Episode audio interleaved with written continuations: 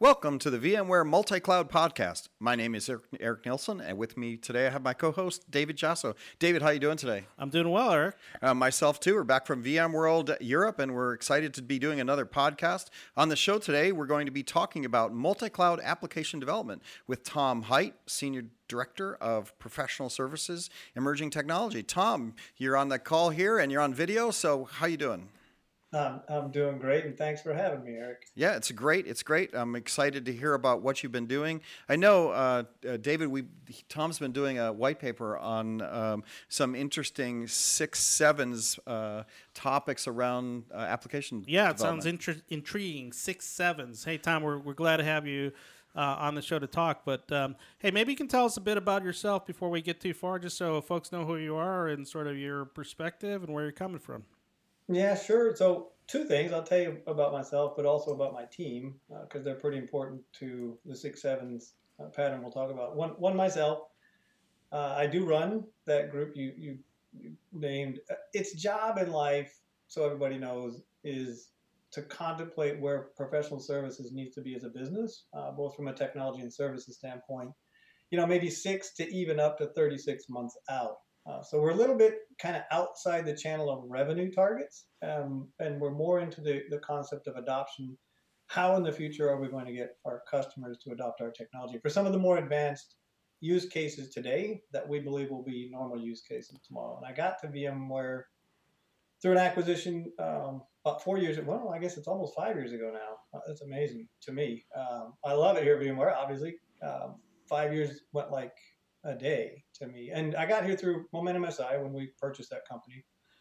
I was the chief technology officer, uh, and we focused on pretty advanced software development, pretty advanced cloud use cases, even way back then, uh, and pretty advanced container development, the kinds of things that people are just kind of getting into now. So you can, you want to get any hint from my life through other startups that I uh, myself was founder of, or on the executive team and sold to public or private entities I've always been kind of in the future uh, more than on the on the sale of today with respect yeah, to technology. so that's me and my team. I, I think when I first met you, you guys just comment. You guys had a really heavy focus on DevOps, as I recall. I mean, you were really helping or yeah. you know large organizations figure out what that really meant.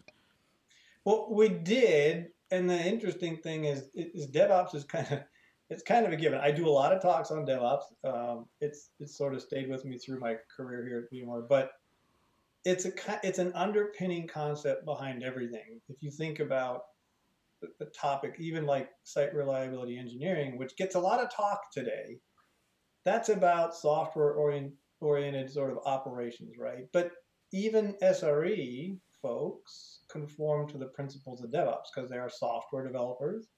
They should do the software development and delivery the right way, and, and generally a, a, a reasonable DevOps methodology is the way to do that. So you know, to us and to my team, you'll see it's one of our foci. Um, I can tell you what those are in a sec, but it's one of those that we focus on. In fact, our company is beginning to focus on. If you look at our transition to modern applications and Kubernetes, and the more we get into Tanzu, a lot of the discussion is starting to focus around developers and making developers successful, which kind of by definition says you're going to talk around the concept of DevOps. And just briefly, I'll tell you what my team focuses on, and DevOps is one of them. That's one of our key areas. We have six charters, six things to look at for our professional services team. Uh, DevOps being one of them, multi cloud being one. We'll talk a lot about that today. Blockchain being one, because in the future we obviously see that as a major piece of the puzzle for uh, various application forms. IoT, and that sort of draws in machine learning and artificial intelligence in these areas. Modern applications, which is a big topic seemingly today, but you know, as our, our customers have a transition to make uh, to get there, so we deem that an emerging technology at this point. Uh, compute edge and edge computing, if you're familiar. Um, those are kind of the big areas in which we spend our time forming both technology strategies and the service strategies around those technologies cool. that our consultants at, at some point will actually bring to our customers. Good. So there you go. Now you know my team kind of know me a little bit. I have one follow up question on who you are. I notice you're working uh, out of it looks like a home office. Um, so yeah. where are you? Uh, where where are you based? I live in Florida. I have I I have a, a, good life. I live on the beach, just a little south of Daytona. It's a town called Ponce Inlet. So uh, we have a, a, pretty good life here. Very That's nice. where I'm based. I- Although, to be honest, I'm based on a plane because I have a worldwide role, and uh, I'm out quite a bit. in- I, in- I remember last time I talked to you, uh, Tom. I think a hurricane had just gone through, and you were sort of all bottled up in your house. Oh, that was was that Dorian? Yeah, Dorian Yeah. was reading. Yeah. It's, uh, I told David how it works. Here in Florida, you have what are called hurricane shades. Many people probably know what those are, but Very nice, very nice. Okay, so why don't we uh, talk a little bit about the white paper and what you guys, what, what your objectives were in producing that white paper, and take us through a little bit of the intro of that. yeah, Tom. Uh, Here- pick up on also. Uh, you know, I talked a lot. I just sort of I'm, I'm fascinated by sort of the origins of this. I think a lot of this came out of your engagement with customers. Yeah, I tell you what. So our group is tasked with innovation, right? For PS, let's think about it that way. We're the innovation team, and the six sevens wasn't something we intended to to to figure out. Quite frankly, it, it's like all innovations, and I explain innovation this way to people. It, innovation is never a direct intent; it's always indirect. You, you see something out of the corner of your eye, um, and I explain it this way. Uh, if you think of the GPS system, we got that because the satellite, the Sputnik, flew. Uh, physicists were trying to monitor it, and what they figured out, you know, monitor commu- communications around it, and what they figured out was kind of out of the corner of that is hey, we can pinpoint that thing, and from there came the GPS system. W- what we were looking at, David, was trying to figure out if we're really going to do IoT. We were trying to address IoT, um, and you see a lot of that infusion into the paper. We're, trying to address how do you really do IoT at scale. So one of our one of our customers says something like, "Hey, we want to do some IoT.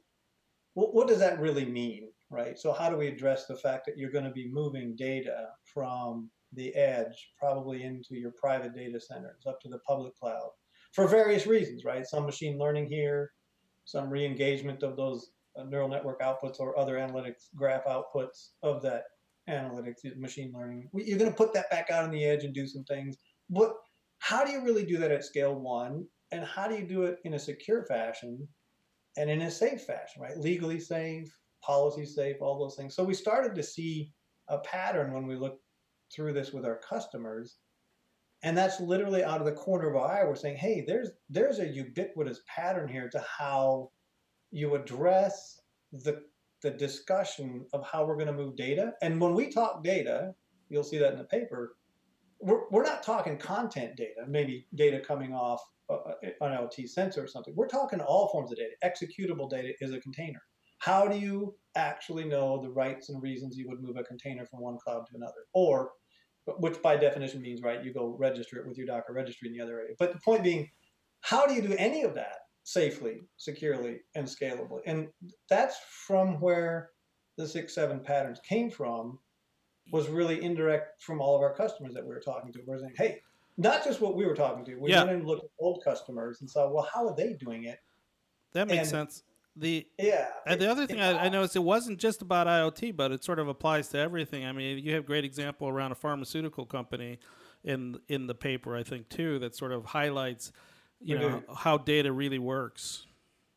Well, so think about the pharmaceutical, right? This is a massive issue for them. They have it, it. It's a lot of money that goes into R and D of a drug, for example. And when they're running drug discovery engines, it's very sensitive data that you're going to feed into that drug discovery engine. And here's the cool thing: what comes out ultimately is your drug, right? Now, the output of machine learning might be your neural network that's going to generate your drug, predict the drug. But the point being, that is very sensitive trade secret data. And if it's sitting out on a cloud, you better be well formed in how you're going to actually wipe that cloud. If your developers have an opportunity to take that data and put it on their laptop to test, you know, maybe new algorithms that they want to that they want to test in terms of the model, that's probably a security breach, right? You just put very sensitive data on a laptop that's probably leaving the building. So we have to actually control the data flow even in the development process, and that's that's why we raise the pharmaceutical in that case because we actually work with the pharmaceutical. They, they really were doing drug discovery across clouds. Very difficult operation, very sensitive from a data security and data scale perspective, uh, and it all has to go right, or they end up one, they lose their trade secret, or two, um, they end up in a lawsuit for, for potentially breaching data, private data about uh, the people uh, that they're that they're testing against. So there you go. It all maps. So Go ahead. Go for, well, I, I have a question on the on the paper in general and six sevens, and I know we haven't got into it yet, but um, is this really a paper about infrastructure and managing the process and and and, and procedures for controlling infrastructure and all the data that comes with your application moving in a, in a you know multi-cloud environment, or is it, it does it also include application development techniques on how you're building your app? Oh, it's a great question. So this is the six sevens is more of a think of it. It is a pattern that, that we'll talk about in a sec, but it's a pattern that forms a framework for understanding how you're going to develop and how you're going to actually achieve a multi-cloud application successfully. So what, it is one of these things what we call zero product architectures. The point being, we want a ubiquitous pattern to which we'll apply VMware technologies, and where there are gaps, we'll go find third-party pieces that make sense. But we will opinionate our vision of what is right for doing a multi-cloud application. Like I said, by having a framework to discuss with our customers what's necessary, what what is what do we really have to understand and go through to figure out what your app ne- needs to look like. Right, Is highly distributed, so what Right. does it need to look like? Right. And then how do we apply the technologies from VMware Right. successfully? These are what we call recommended service architectures. So think of everything we're going to talk about first in the form of a zero product architecture. So we have a pattern, we have a well formed architecture, and it really you could almost apply any technology to it. But what we'll do is opinionate it towards VMware products, and that's how we address our uh, professional services field. So Tom, we've uh, we've kind of kept everybody at bay, but maybe just sort of introduce us at uh, high level what what the six is and what the seven is, and then we can start to go into those areas in a little more depth. Yeah, so six sevens, uh, and again, we actually backed into that name too. We had to find a name for this this crazy stuff we were doing, quite frankly. And six sevens, just I forget how it came up, but one of the team members just sort of raised it. But uh, it really comes from this. Look, there are six process steps we know you will go through, wh- whether ignorantly or not. And ignorance is not a good thing, right? You, you may potentially miss a step you should be paying attention to, but you will do these six things when you're moving data from any failure zone to another, any zone to another. A zone could be a cloud, zone could be a, a geographical region in your company, but you will do these six things one way or another to move your data. And again, data can be content, it's executable data, workloads, whatever. Call anything that represents a transfer of bytes across the network. Think of it that way. Uh, so it can be transactional too. It's not just as you said. well, dude, you're pumping data from REST calls from one microservice to another. You are transferring data across that REST call. So that absolutely messages that go between microservices are data transfers. Um, and when you look at the six process steps, anytime you have a process, what you don't want to do is have a human kind of in the loop of that process to the extent you can help it, right? You end up in scale problems. So the seven foundations comes from what are the seven foundations it takes and what are underneath each of those foundations of technologies to automate the process of the six steps. And I'll just explain them real quickly. It's, not too hard. You know, the six steps you'll go through in any data movement is first you'll describe your data. You, you got to know what it is. Is it sensitive data? Is it, you know, publicly known data? What's the nature of the data itself? Okay. And if we know the nature of data, we can partition it. And the reason we raise partitioning is think of our IoT use case where there's massive amounts of data coming from a very large number of potential ed- endpoint devices in the edge, right? That's probably going into a data lake. And to the extent we can partition that data lake in a way that makes sense, both from a governance perspective, we'll talk about later, and from a removable, right? Can we take a certain portion of data? Do we know what we can take and move to another cloud to go do analytics, for example, right? So it, once we know what the data is, we described it, we can probably partition it and partition it well. That also helps us around governance, right? Data governance is a big topic nowadays. And if we can partition it, that informs us where we can place it because we know how big it is. If it's really, really big, we're probably not going to place it too far away because it's taking a long time to move it, right? We have a data gravity problem. Um, in other terms, that's called an availability problem. We'll talk about in a sec. But if we can place it, right, now we know where to place it and how to place it on what kind of storage. It informs lots of things around that. Do we need to encrypt it in flight, right? Then if we know those things, we can now build connectivity and access, right? Build the networks if you think about it. So think about this for a second. SDN stands for software defined networks.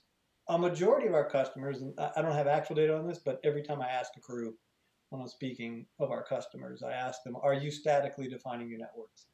And the answer is yeah, they usually define their networks up front and they leave them up. Well, SDN stands for software defined networks, not statically defined networks. So if you do things right, you know your data, you know you can partition, and you know where to place it, you now have the definition of what you need from an access standpoint, network standpoint, to actually connect the two sides of the world and, and transfer that data.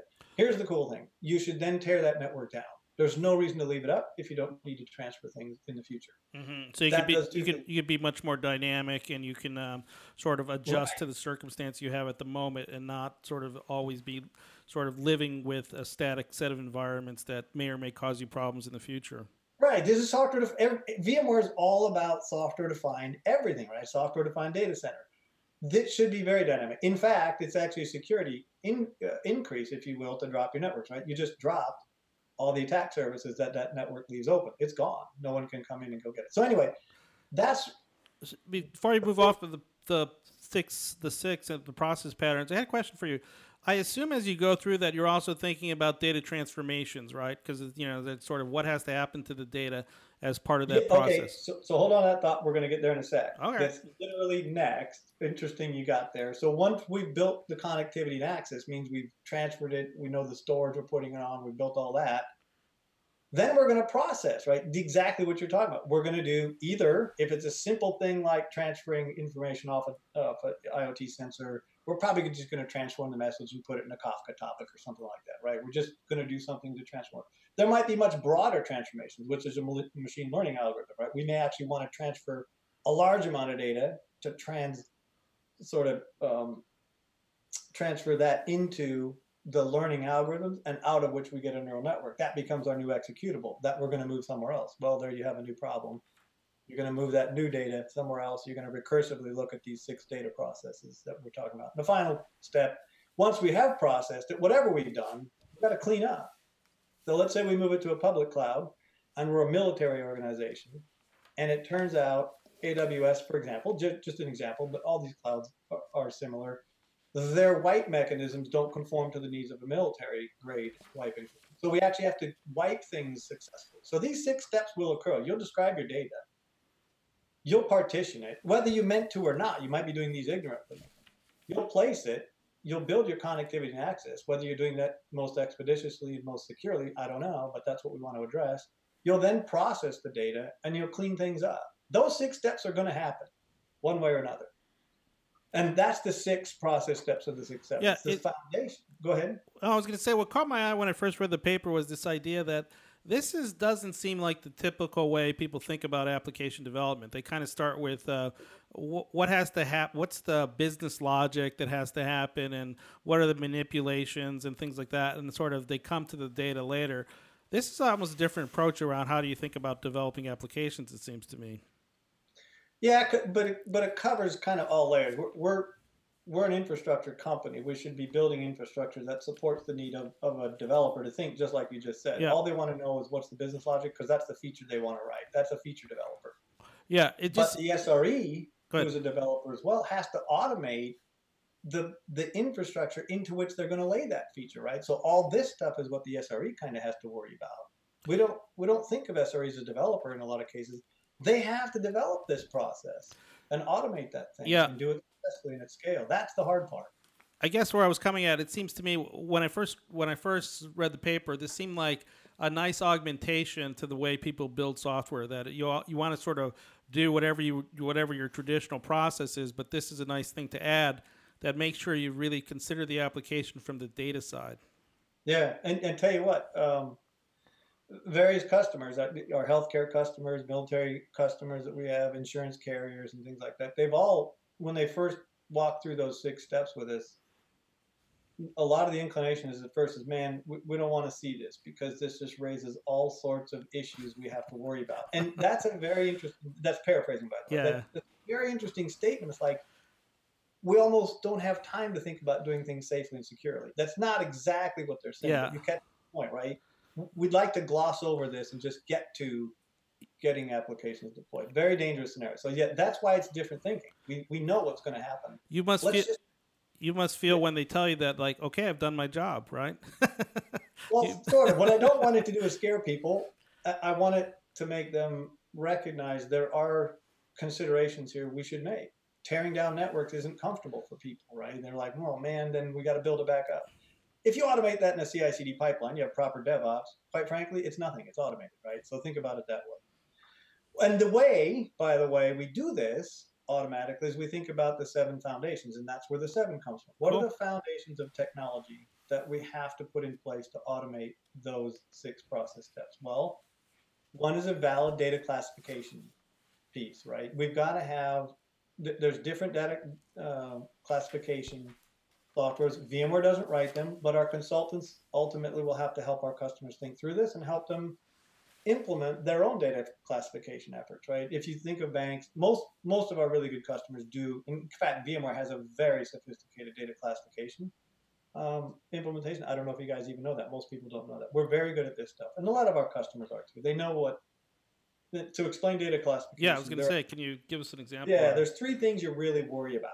Uh, there's more than this, but three things kind of top of mind. They, a lot of people refer to these as the three NSA issues. It's confidentiality, availability, and integrity. Your data has to remain confidential to the extent it needs to remain confidential, high integrity to the extent it needs to remain high integrity, and available available to the extent it needs to be highly available. These three things are important. And a breach of any one of them, these are called the security objectives of, of data, whether it be, again, content, containers, VMDKs, any of this. Those three things, if you breach one of them, there's going to be an impact. And the impact might be life threatening. If we bre- breach the confidentiality of, for example, in the US and um, a CIA agent, that's potentially life threatening. That's a very bad situation, right? So, what are the breach issues around the data of a, of a security objective? What are the impact? And do we have a process for dealing with that impact? Do we have reporting characteristics? Guess what?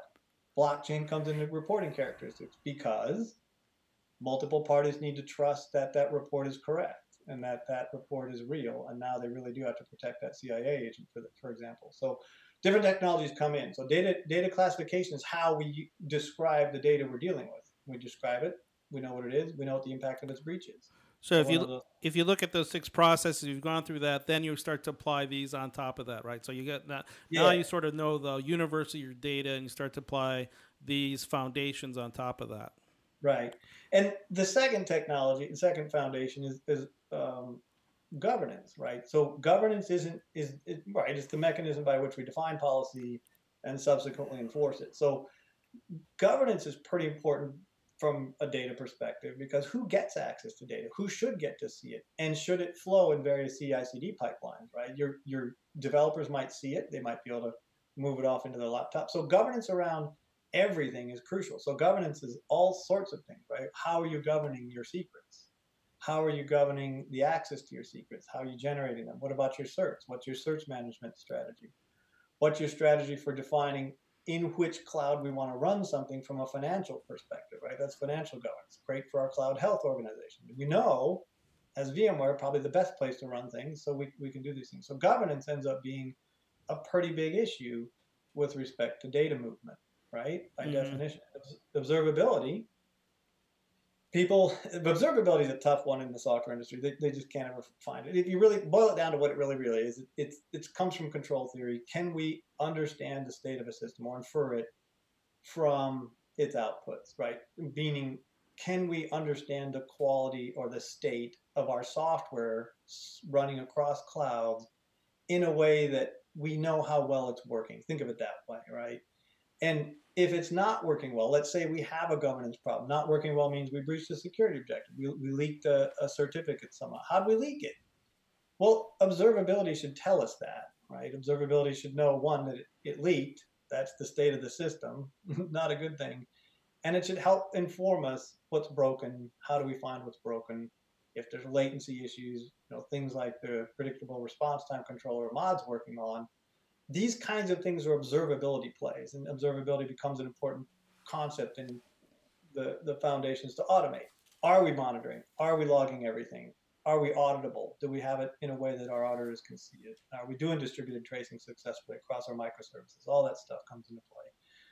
And then comes security, right? If if we're moving data, by definition, some of it does need to be secured, hmm. right? Security comes in all sorts of forms. We need, we need to assure there's no attacks coming in, cybersecurity, Carbon Black, our play. Mhm. We need to ensure that when we're moving secure, sensitive data, it's moving on encrypted channels, right? We should be able to build those channels on need, not just we're going to encrypt everything because we don't really know. You just ate up one third of your bandwidth just because you decided you didn't know. So we can build the security into all these things, right? App defense being another play. What process should be allowed to run? Mhm. right? That's what defense helps us do. Should it be allowed to run? And even if it is allowed to run, is there a cloud in which we want to let that run? So that these two things kind of go together. So think of security from that perspective, not just NetSec, right? Firewalling, east-west firewalling, microsegmentation, that sort of thing. Think of it in the whole scope of security. When we move data, how do we know it's secure? And how do we know our third parties that we're giving it to potentially are similarly secure? Can we have the same conversation with six Yeah. sevens with them? You hit on a on a pretty big point there. The, uh, the the things you're talking about are are sort of universal, right? They cut across you know all layers of the application, you know the different clouds. There there's not one technology or something that solves all these problems, right? I mean, No, there's there's not, and that's why we ca- wh- why we kind of propose. Look, this is pretty ubiquitous. This is a pattern that that sort of hits each layer no matter what. Um, so anyway, we, we figure out the other three being storage, right? Storage needs to exist in every cloud if we're going to move data across clouds, right? The problem with storage is it always looks different. What's your unified view? I need 1500 IOPS. How does a developer know he gets 1500 IOPS just because he asked for a storage class in Kubernetes? It should be a guaranteed situation for him. He shouldn't have to worry about it. But the SRE should be able to move those workloads to any cloud without worry through the CI CD pipeline, deploy it through the, the pipelines. And here's the deal storage is more than just block storage, right? It's all about do we need object stores? Do we need shared file systems? Is NFS good enough? Maybe. Do we need IPFS? Something like that. Um, there's different types of storage that we actually have to combine and unify across the clouds to make successful. Obviously, if we have if we have vSAN everywhere, that gives us a basis, but it still doesn't tell us how NFS is going to be, right? So there's different layers here. So we need to worry about storage because that's the place we're going to place data, and that's the place we need, may need on on disk encryption. We may need different capabilities, right? So that has to be defined. And networking is a given by definition. We're going to move data, networks required, right? So there's physical natures of networks. There's NSXT, of course, and NSXV are products that help us define network switches, the objects, security objects, and, and that which we define as networking now. So we want to have a product that actually does that properly. If you look, for example, at um, Essential PKS, you can put just about any container networking interface in there, right? Mhm. You can put Calico in there, we can put Flannel in there. We prefer NSXT, but there's a lot of ways of defining how networking is going to get get built. And the final piece for the processing is the platform as a service, right? Your PaaS system is important, whether it be Pivotals, uh, you know, their their PCF PaaS component, um, PKS, our VMware PKS component, whether it be uh, in the future. If Yeah, we I- get the PCF functions, you know, we got to have a system that actually is an application platform underlying all the yeah, sort of. It seems to me the the PaaS important layer where it's sort of you bring a lot of those other foundations together, right? Because that's where sort of the developer in, interacts with those things to the extent that they do, or they underlie the PaaS. Yeah, and so here the it's an interesting point, David. What, we want, from my perspective as VMware, is to make the developer's life unbelievably easy. Let him write the feature. Let her write the feature. Let them deal with the business they need to deal with and deploy it, and and just ask that it get deployed. The rest of it should be automated. And in order to automate it, these six process steps need to be considered. And an SRE needs to build the infrastructure as code and build the underlying hardware systems, everything necessary, and cloud interfaces to actually automate that process. And they do it through those six, the, seven foundations, the technologies as without. Now, how those all unfold, we have these things called recommended services architectures. For, for each of those areas of the seven foundations, there are various products that VMware has in most cases. There's some we don't. We don't do data classification, for example. But in most areas, we do have pretty good products. And they change based on the nature by which a customer is going to actually deploy. If they're pure on-prem, meaning they're going to be pure SDDC, we know what the products are. They're going to look like VRA, right? They're not. They don't need VRA cloud. They just need VRA locally, potentially, probably self-managed. But if they're going to implement things in the cloud, and potentially a mix of uh, on-prem, but not using a hybrid scenario like VMC on AWS, they probably want VRA cloud, right? So there's our products have a change of, of form in how we're going to deploy a successful customer solution. So we have these things called recommended service architectures. There's about 100 line items um, to cover these seven foundations and the subsections of each of those uh, that we would sort of give our sales force, hey, if if they're going to implement a real multi-cloud solution and they're going to be mostly using public cloud services, here's your products that you'll want to implement. If they're going to be hybrid or a mix of public cloud and standard SDDC, VMware SDDC, here's the products and how they line up. And if there's mostly on-prem, here's how they line up. So they can kind of pick and choose and just literally line it up, pick the products, the service is then attached to that, and they should be able to go ultimately implement a really good multi-cloud system for the customer. That's literally what the six sevens is for, to make it that easy. Okay, I, I, you know I'm gonna I'm gonna I'm gonna hit you with a couple couple questions here because I I've, I've, been listening for a while, trying to stay awake uh, from my European uh, time zone shift that we got going on. I thought it was because I was getting boring. Yeah, dude. no, no, no, you're not boring. It's good. It's just we got that uh, European time zone jet lag going. Um, how much of this is greenfield versus how much is brownfield? When you're an architect and you're living in uh, an environment in your in your world where you're already developing a lot of software, uh, in in your practice uh, Tom, like what are you seeing? Is this mostly when you're going to go build a new application that you can go ahead and apply some of this this pattern? It was so. That is an intriguing question. Uh, one no one's asked yet. It's it's intended for both brownfield and greenfield, and I'm going to address it this way. If you look at our focus areas, we tend to focus on fairly new things, right? So our customers that we deal with, my team deals with. Um, by the way, we're not a practice. Just, just to be clear, we are a research team. So when we engage with customers, it's usually in a non-billing situation, but we do help Got it. delivery team in Sure. a lot of cases. And it, we're meaning it that way because not all these things are perfectly figured out yet. In a lot of cases, we want to Right. address a customer and let them know, hey, we're, we're at the edge here. We want to work with you to, to really uh, sort of validate our thinking. But that said, um, a lot of this is greenfield. I'll, I'll be honest, but greenfield is a funny term. So when you look at a modern application, for example, which is a hot topic today, right? A modern application, as we define it uh, for the field, is very simple. It's a resilient, multi-cloud supportive, orchestrated release of VMs, containers, and potentially serverless functions. And we define it that way for this reason.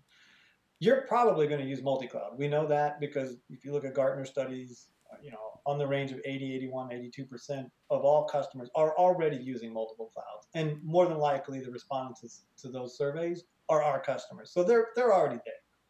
We need multi-cloud support. We need resilience, which is kind of the nature of writing a microservice or a highly distributed app on Kubernetes. This is the idea in the world of cloud native applications is resilience written in the application versus in things like vMotion. But guess what?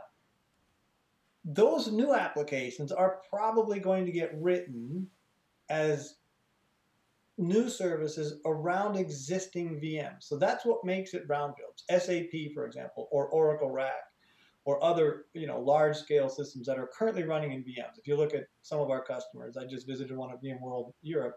39,000 VMs are running their business. Okay, that that's a lot of VMs. They aren't just going to stop those and go make all new microservices. Not Right. going to happen. Right. The modern app is really a mix of these microservices in a cloud native form, communicating, potentially facading, or uh, in some way interacting with those VMs in many cases. Right. It's that nature. We're now multi cloud, and it kind of forces this discussion of, well, I can't move those apps, I can't move the data they have. Really, maybe what I need to do is write some services that expose that data to the other cloud. And Yeah. this is where the conversation comes Right. from. That that's why I actually was asking the question because you know when we've had other guests come in and talk about it, there's there is greenfield apps, right? But there's always a tie back either into infrastructure or into existing sa- services that you're going to be in, engaging with. And I just wondered how you know when I look at the the the seven functions here and the diagram you have in your blog article, it's like it's like I wonder how that plugs into existing frameworks and what I'm dealing with in order to actually architect the the next application. And if it's greenfield, it's great. I'm building a, a you know lots of services, and I, I I can build a whole new architecture. But a lot of times in the in the world that we've been hearing other guests talk about, they're talking about this need to you know tie it into either in existing infrastructure or exist, some existing applications. Yeah, look, we how, how long I've been alive a long time. How long we've been talking about the death of the mainframe? It, it's still not dead. So I stopped talking about it. it's going to be a very long time before we realistically have the death of the VM. Uh, It, it, and I don't mean that from a VM from a technology perspective. I mean Right. there's good reasons people run certain workloads in virtual machines versus container form. Okay, that there's there's actually good reasons for that. It's probably going to be around for a while.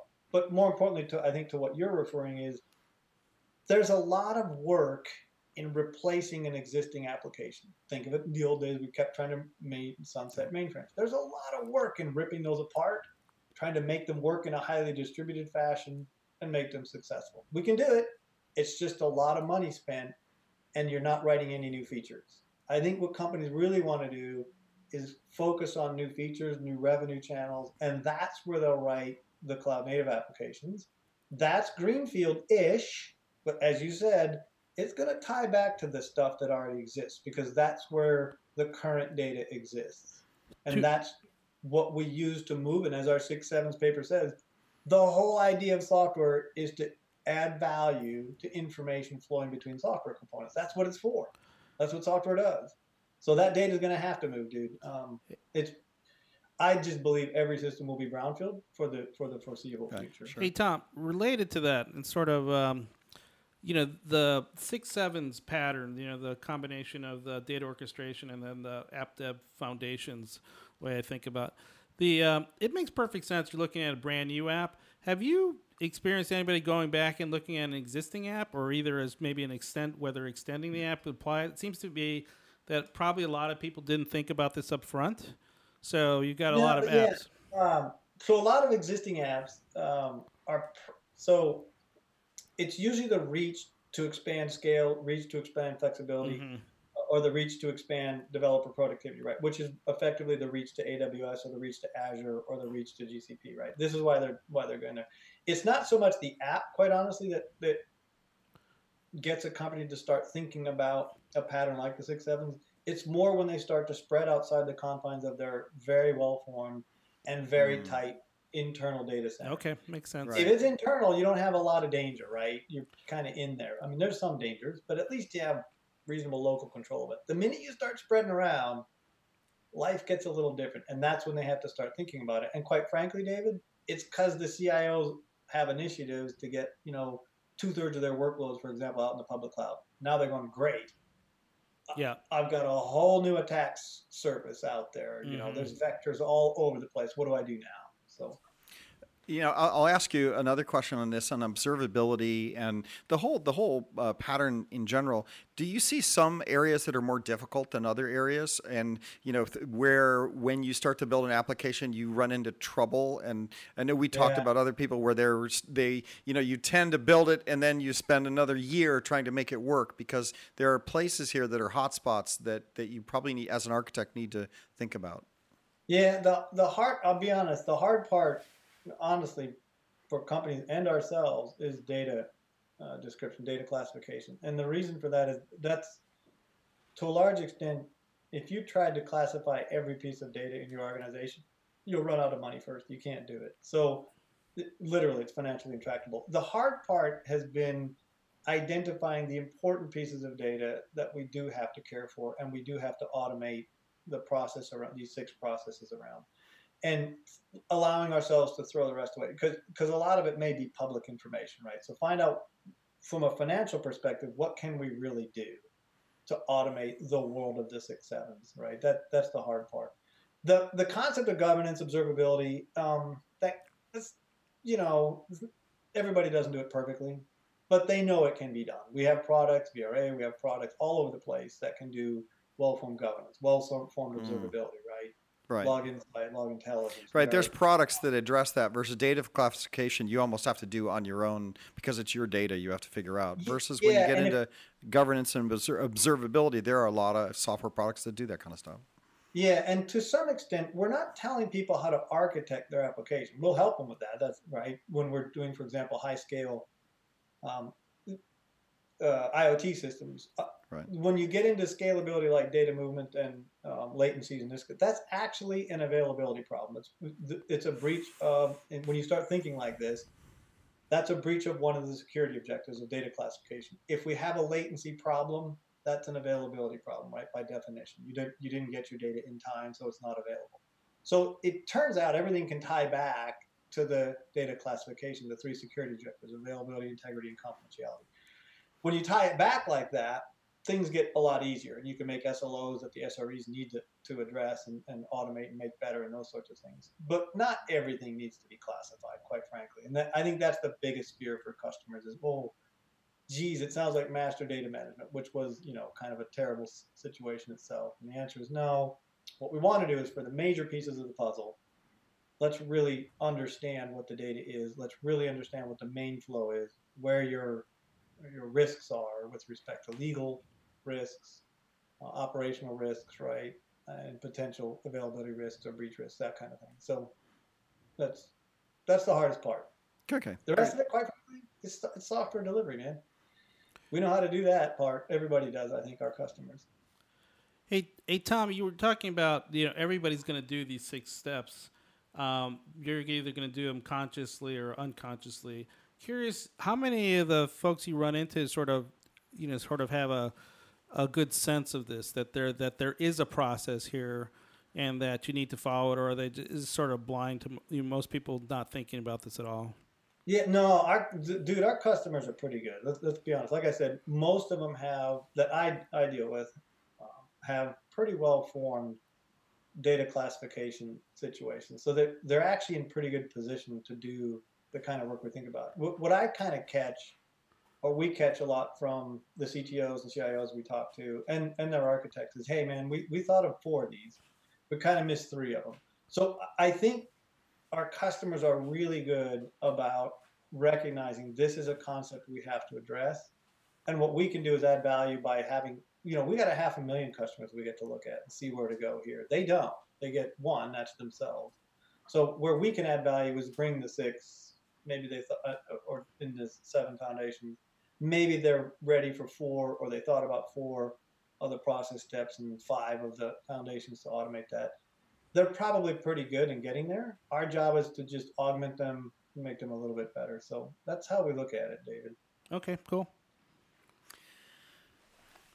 Other other other thing that uh, uh, I, I'd like to ask, which I, I always like to drill down a little bit, is when you're talking about people, education, architecture, are there things that you know when you know I'm I'm an architect right now. I've architected multiple solutions. Are there things that people should be reading or training themselves on? How do people find? How do you grow enough to understand how to build something like this? Because I think it's one of those things. If you, if you don't know about Fight Club, you're not going to know about it, right? And and how do I how do I how do I acquire this knowledge? Because you, you hit on a really cool point, which is at VMware, we're looking at many thousands of customers, right? When I worked, uh, you know, running a data center and we were architecting solutions, you're just looking at yourself.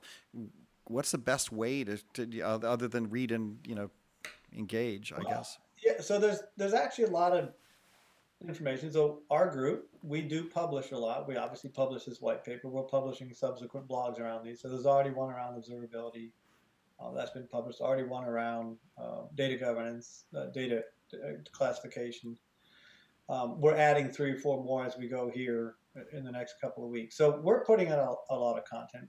Obviously, we represent ourselves at VMworld because we've been invited in many cases. Just hey, come on and, and discuss these things. This and some others. Um, so there's that. I also think it's fair to to look at other third parties. NIST, for example, which is a U.S. federal agency, right? This is a very good group. I mean, when you look at NIST documentation, it's extremely well formed. And you'll find, even in our paper, uh, we cite much of the uh, three security groups around the NIST layer. And if you look at a lot of, for example, a lot of companies, even VMware's um, model of their data classification, it's centered around the NIST um, sort of description model. And in fact, other countries look to that as well. So, I, it, you know, the hard part, I think, is first at least seeing something, somebody put something like the six sevens out there. So that at least there's a framework. And we have a lot of sites in our paper, and there's a subsequent piece. You know, just go read. It, it is a it is a need to read. And I'm going to tell you the truth about the third part. If you haven't actually built a globally scalable software solution, you probably don't know how to do it yet. You, in my position is, that's okay. We have at VMware I have, my teams have, I have personally in the startups I've built and, other scenarios.